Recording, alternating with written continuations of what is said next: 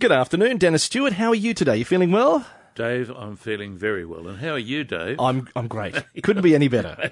I'm feeling great. Now today a very interesting topic because it is topical at the moment. Although we've had a bit of sunshine and a bit of warmth, mm-hmm. still some cold days. Yes. and chest infections around. I thought it would be appropriate, Dave, just to look at the topic of chest infection and particularly chronic recurring chest infections, bronchitis, and even look at bronchiectasis, uh, another so called wet lung condition, and the way in which natural medicine can augment the mainstream medical way of addressing these conditions. Dave, chest infections can obviously be quite dangerous, and uh, this is where modern medicine uh, is so important because conditions such as pneumonia, for instance, which is a serious chest infection, in previous eras was a deadly disease. But since the advent of antibiotics, um, even that condition has become much, much better managed.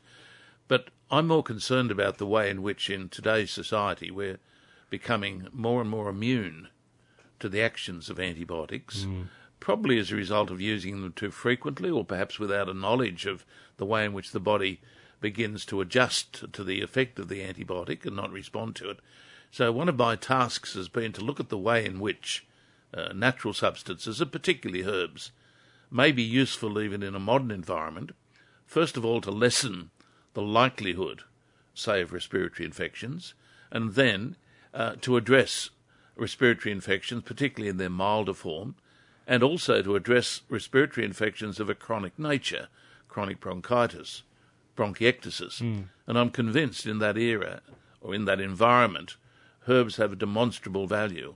And I'd like to talk a little bit about that today and look at some of the favourite herbs that I use for what I loosely and colloquially refer to as wet lung conditions. That is where there is a lot of congestion, uh, a lot of mucus, a degree of coughing, and unfortunately associated with that a chronic status where the condition is Can they, there. can they help with the bronchial issues? They can. They Yeah. can uh, remarkably so.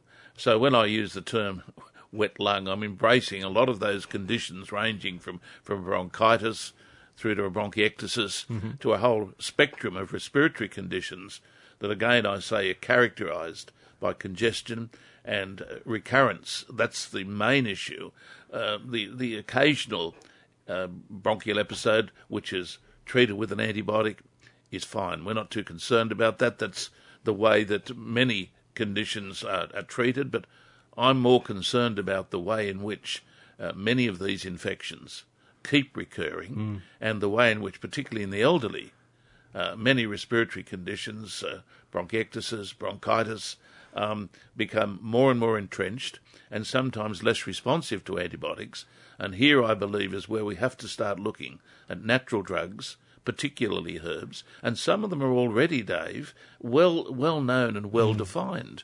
Uh, for instance, this might sound rather simplistic, but one of my favourite respiratory remedies that would be probably in every uh, formula that I dispense for a bronchitis condition, for a bronchiectasis condition, would be a straight out garlic preparation.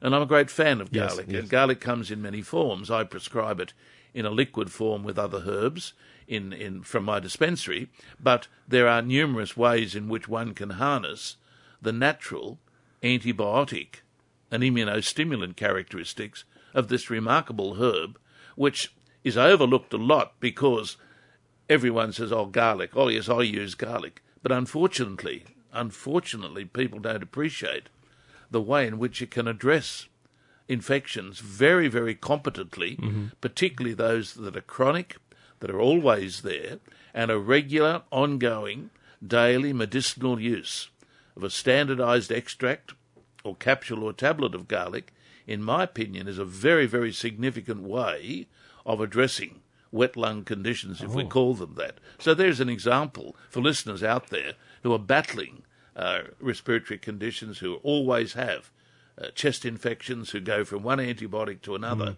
A starting base would have to be starting to look at garlic more seriously, and going to your pharmacy or your health food store and getting a medicinal form of garlic with a standardized dose and starting to take that as a preventative hmm. chronic medication and keep taking it. And in most cases, that will lead to a lessening of respiratory infection, and even in those situations where the antibiotic may have to be prescribed, by using a softer medication, such as, say, garlic, hmm. that can augment the action of the antibiotic and lead to a situation of a quicker recovery. So, even there, when we start to look at chest infections, chronic and recurring chest infections, one of the oldest and most well known herbs, one of the oldest and most well known herbs, is the garlic. And listeners might be interested to know that garlic made its reputation in the First World War when British troops were given garlic preparations as a means of addressing the terrible uh, respiratory conditions that they suffered in those wretched trenches in France and elsewhere, where half the time they were walking around in mud and water, g- taking up every virus that was round the place and going down with respiratory infections like you wouldn't believe. Garlic, in its medicinal form, was offered to many of the troops as a means of lessening the severity of their respiratory infection. At Tea Gardens, is it Marie or Mari? Marie. Hello, Marie. The men. Good morning, Dennis. Um, I have a reoccurring sort of lung infection. Yes, This is four times now. It starts out as like a bit of a sore throat. yes, I start to sneeze Yes, then, yes. and it goes to my chest. yes, Now, the second time it went on for weeks, Yes. and my doctor prescribed antibiotics. yes, But he asked me what colour is the sputum Yes. that I cough up, yes, whether it's creamy white or green. yes, yes. And he said if it's creamy white, it's a viral infection, Yes. and you just have to get over it. yes. Okay. So I, I've got just getting over another one now, Okay. and uh, I've sort of got to go and lock myself in, outside the house and have a good cough so I don't wake everybody up of a night. You know. And and when you cough, is you, uh, is it a productive cough? Yes, but it takes. It's like I'm coughing up Perkins paste, Okay. and it's sort of like got to cough enough to get it off the bottom of my lung. It seems like. And and you get these uh, conditions fairly frequently. Well, this is the fourth time this year, Well, so that's no I'm just good. a little bit. That's no uh, good. You know, it's debilitating too. It is. What I'm going to do now is give you a couple of little things that I think you'll find will help. Now, right, I got the garlic now, written down, and, and the take, garlic caps. Take, take garlic seriously. A lot of people sort of have a little bit of a smirk and think that this is, uh, you know, fairly folksy. But garlic, garlic, let me emphasise, is a powerful medicinal substance. And if you appreciate that and take it in a stipulated dosage form and stay on it, it on its own should lessen the severity or even the frequency of this Oh, great. infection because I said earlier in the program, garlic is both a natural antibiotic, but also it's called uh, an immunostimulant agent. And what that means is it actually rallies your own body's defense mechanisms. So you must get onto that. But there are two herbs, and listeners should take notice of this. There are two herbs in what's called the Western herbal medicine tradition that have been used to address chronic respiratory infections and recurring respiratory infections for at least 100 years. And the two herbs, two herbs are as follows. One of them is very well known, and you, you would have heard me talk about it on the program frequently, and that is the North American herb known as Echinacea. Right? E C H I N A C E A. Now, Echinacea on its own is a very, very profound, well documented, and easily the most popular uh, herb in Western herbalism, particularly to address infections and respiratory infections. But when it's combined with a European herb called Elecampane, and I'll spell it for you E L E C A M P A N E, Elecampane, when it is prescribed with that herb, you get a synergism that is recognised in our pro- profession for making it one of the best combinations for addressing what I colloquially and loosely refer to as wet lung conditions.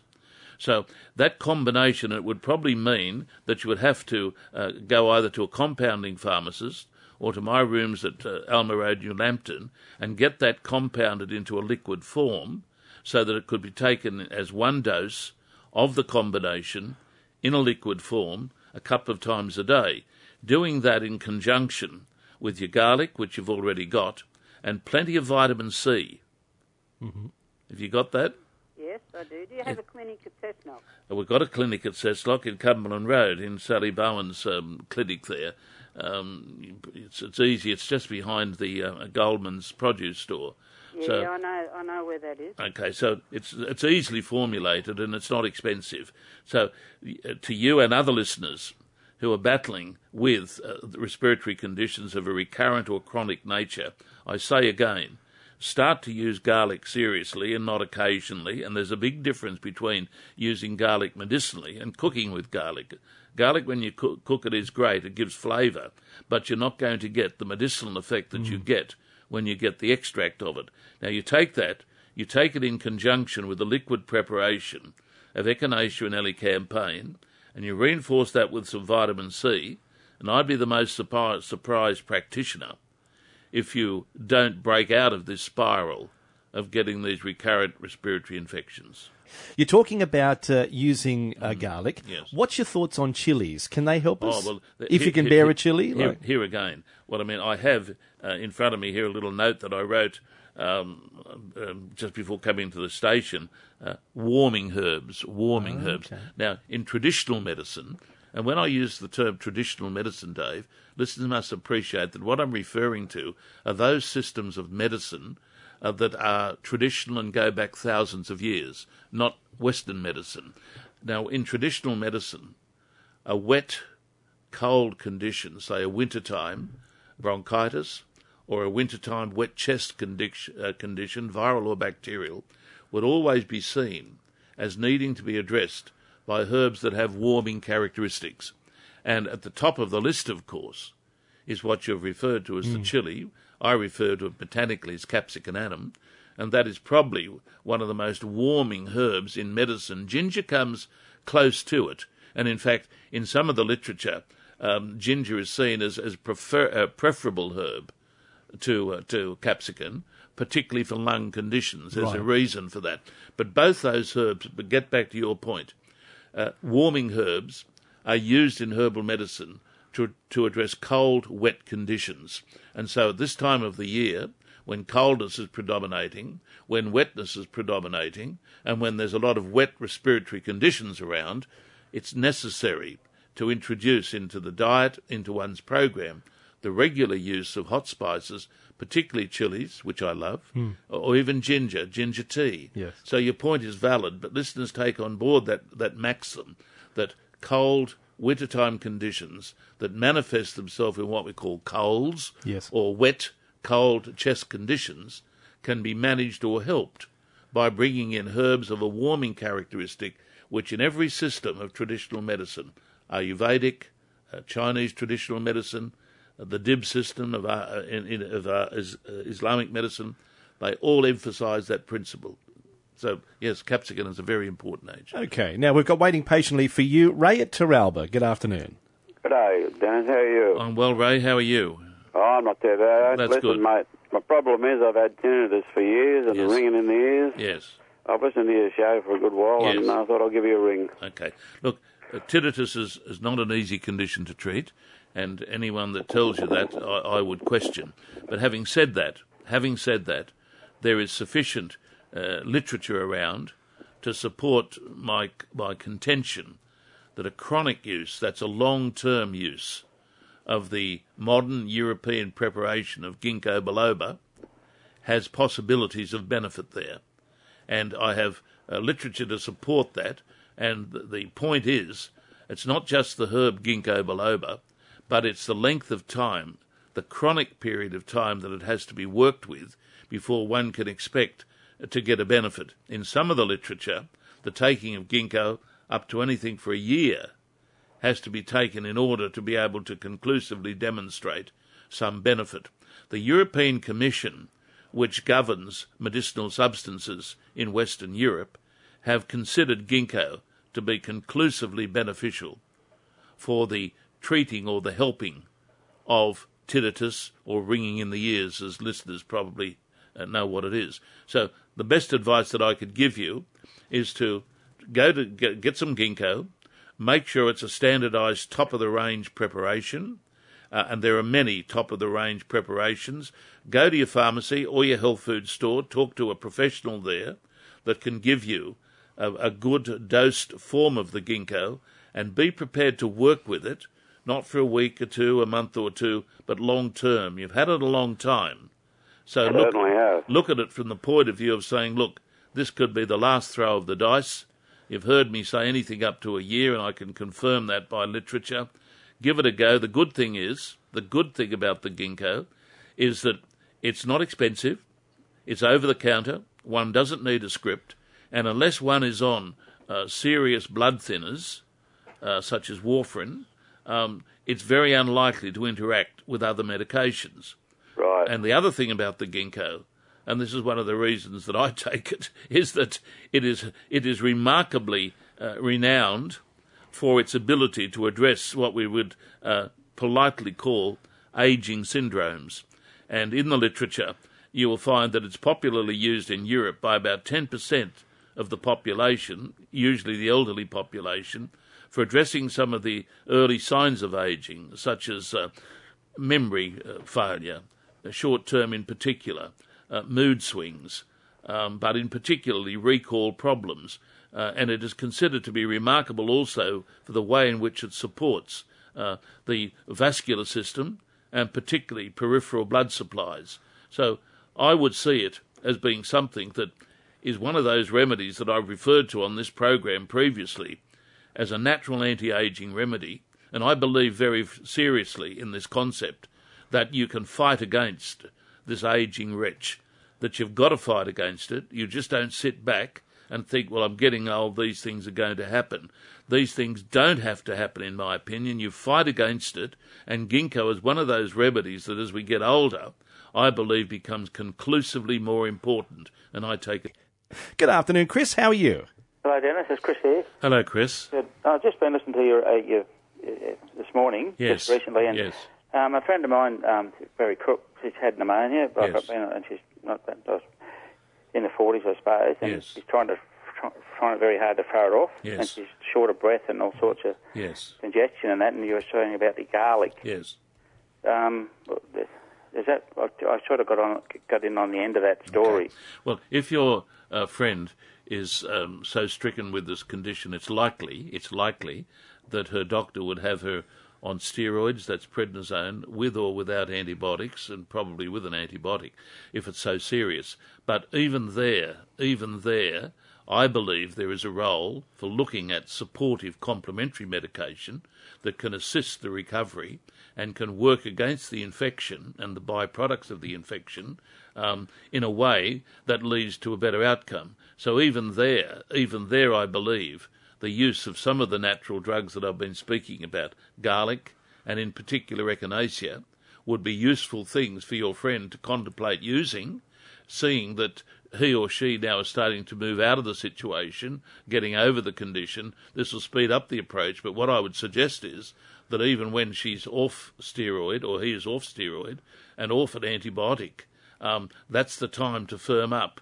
and make sure that one keeps going with some of the things that I've been talking about the garlic, the echinacea, uh, and the vitamin C. Uh, doing that, in my opinion, would uh, top off the condition and the treatment and lessen the likelihood of its reassertion. Okay, so where could you buy that at your shop? Look, garlic is one of the most uh, popular products around the place. We uh, um, have garlic at my rooms in Alma Road in a, in a number of forms. I'm a great believer in the liquid form of it. Interestingly, my liquid form is what's called tincture of garlic, and it's made up to the French pharmacopoeia. And I source my garlic from an organic grower of garlic in Victoria who supplies me with the starting material. So I boast about having the best liquid garlic in, in Newcastle. Uh, you can tell it when when the, when the uh, container is opened. The whole of the practice uh, reeks of garlic. I don't mind that. Some do, but um, you can also get um, what are called garlic pearls. Now, garlic pearls are a well-known product. It's a ca- capsule preparation with a liquid garlic contained inside of it. That to some people is a, is a more easily uh, taken form of the garlic. Either way, uh, both preparations are readily accessible. You would pick them up um, um, certainly from my room, but uh, from your health food store or your pharmacy. Liquid forms are used mainly um, in combination preparations with other herbs such as Echinacea and Elecampane, a liquid formulation that allows you to combine and present it in one dose. Garlic pearls are usually prescribed for those that have reservations about the taste of liquid herbs, and it's usually taken in a more convenient way. As you mentioned the taste there, fish oil is known for an aftertaste Yes. and some concerns for people Yes, with that. yes, They, they don't like that. Is it similar with the garlic pearls? Do you get an aftertaste or is it okay? Uh, look, some people some people complain that they do. Um, a lot of people with some of these taste problems with garlic claim that um, eating some parsley, some fresh parsley, has a significant uh, negative effect on the, the toast, taste and the odour. And others will also use liquid chlorophyll. So I, I suspect that that would uh, apply to any of these natural substances that have an aftertaste. But remember, the taste goes pretty quickly, and once one eats something uh, else, uh, it goes. It tends to go even faster. Hello, Annette from Kurri Kurri. Yes, hello. Hello, Annette. Hello, Dennis. Um, I'm just ringing up in regards to my little grandson's had, he's getting back molars, Yes. but he's had this cough that you're talking about, Yes. Yes. but he's also just had gastro, Yes. and the stool just doesn't want to firm up, and he's, he's getting, losing weight, too much weight too quickly. How how, how old is he? Only two. Only two. He has he obviously had him medically checked out. Yes, been medically checked out. Okay. They're also doing a, um, a testing on his stool. Yeah, that's a but good it hasn't idea. come back yet. Okay. But I was just wondering if there's something that we can do to try and firm up his stool because Okay. it's starting to be too long. Okay. It's been nearly seven days. Look, um, slippery elm. Slippery elm is a is a useful, safe substance, and in a in a powdered form, it tastes like malt. What I would be doing um, is using a little bit of slippery elm, mixing it with, say, a little bit of honey, uh, or, or converting it into a liquid form. Give him about or a teaspoonful of that, or half a teaspoonful if he's only two, um, once a day. Because what slippery elm does is function as a bulking agent when it goes into the system, it tends to absorb a lot of the fluids in the gastrointestinal tract and is famously used for addressing um, diarrheic conditions. So it would be the first thing that would come to my mind.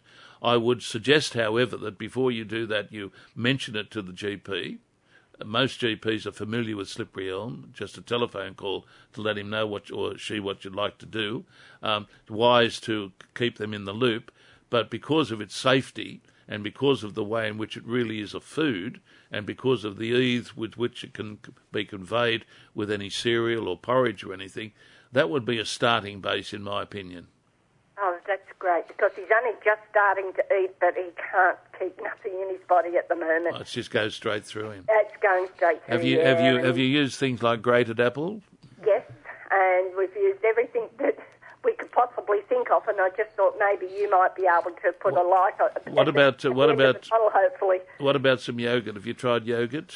Uh, no, I haven't tried yogurt. Actually, he was told to stay off because she had him at the John, Yes. and they told him to keep him off dairy. So Okay. I ha- Well, we haven't been giving him. May, any may, maybe maybe contemplate putting him on some um, acidophilus, some inner health, um, in order to recolonise his gut.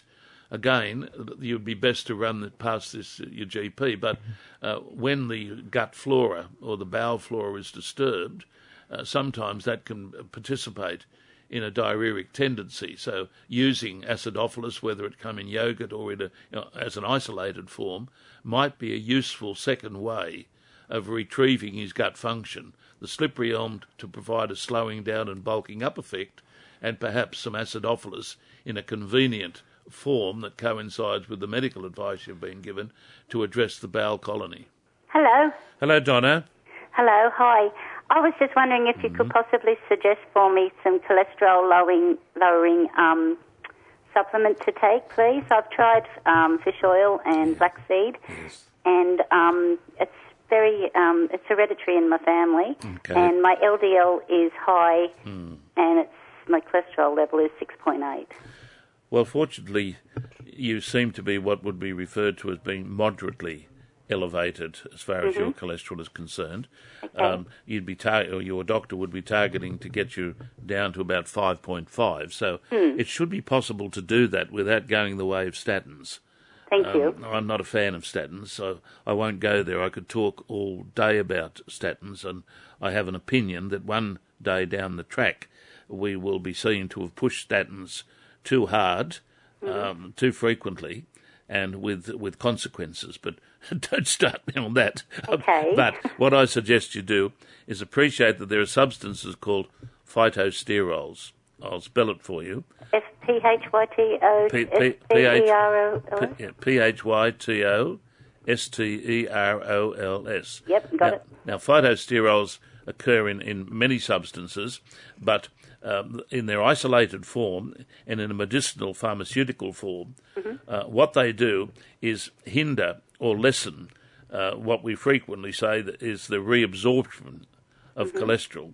Um, in other words, th- what these substances do is not interfere with liver function, as other medications do in addressing cholesterol problems, but what they actually do is improve the excretion of cholesterol from the system by lessening its reabsorption across the bowel wall. Now, I'm being very simple and very, uh, how can I call it, a little bit naive in getting over to you how it works. What it actually does is interfere with the reabsorption of cholesterol, and what this does is progressively lower the level of cholesterol.